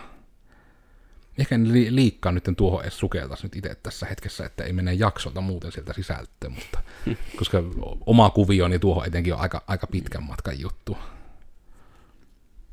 Ja tietysti Vilillä, jos on joku ensimmäinen tietokone, niin jos on niinku tyyli Niin, OP-läppäri. niin. Te, juu, en muista tarkemmin yhtä, että millainen. se on nykyajan nuorilla, ne on paljon tylsempiä nuo IT-hankinnat, kun se on tietyllä mm. tavalla niin kuin kaventunut niin paljon se, että kun ihmiset on vaan päättänyt, että hei, nämä on hyviä ja parraita, niin näitä ostetaan ja sitten niitä on vaan käytettynäkin myynnissä, kun taas just ennen vanhaa oli se, että kun menit johonkin, tuli semmoinen uusi juttu kuin huuto.net, ja se ennen piti sanoa se .net siihen perään, se ei ollut huutonet, eli huuto.net. Ja sitten kun sieltä pääsi kahtomaan, että kun lähdit tosiaan tälle kannalle AMDn prossoja kahtomaan, niin se lista oli pitkä. Siellä oli jokaista varianttia, niitä variantteja oli. Aika oli paljon kivempaa niin kuin tinkkeröijälle kyllä silloin. Mutta ehkä minä nyt lähden tätä pistämään pakettiin, kun oli toive, että tehkää tunti, ja nyt ollaan tehty tuntia vartti, niin ä, aika paljon anteeksi koodia Suomesta ry. Otetaan seuraavassa hallituksen kokouksessa sitten huudot vastaan siitä, että väärin ja huonosti teitte. Mutta tosiaan tämä oli tämmönen, eli me oltiin digitoimista koodersi, Joensuussa meidän pääkallopaikka ja etäkoodareita myös muualla Suomessa. Hei etäkoodarit, jos satutte katsomaan tai kuuntelemaan. Ja tota, itsessään meitä, me ollaan erinäisissä someissa myös koodersi, ja sitten meillä tulee joka tiistai podcasti, joka on Spotifyssa ja iTunesissa ja muissa ja YouTubessa kuvan kanssa nimeltä Risuaita Mitä vattua, jossa mietittää, että mitä vattua tällä niin kuin, tapahtuu tässä maailmassa ja elämässä. Ja torstaisin tulee aina blogia, se on aina hyvin vaihtelevista aiheista myös siinä. Muuten näin. Eipä nyt tukkaan muuta täsmää mieleen, että ruudulla olevissa niin kuin, jutuissa ehkä näkee paremmin sitten, että mistä ihmisiä tarvittaessa tavoittaa, että ehkä eniten, että härkkikkää linkkarissa nimeltä sitten ihmisiä melkein mieluiten, että seuratkaa siellä, älkää kaduilla. Ja ehkä näin. Onko muuta jotain hirmu olennaista vai olisiko tämä nyt heippojen paikka, että pääsee muutkin, muitakin striimejä ihmiset kahtomaan? Joo. Joo, eikä tämä ollut. Joo. Tämä on hyvä. Tämmöiset tällä kertaa, niin heipä hei ja miepä Moi. yritän, kun käynnistämisessä oli vaikeuksia, niin saisinko me nyt sammutettua tämän striimi? Ek. Loppuu välittömästi, minä uskon sen. Minä uskon kyllä. Lopet.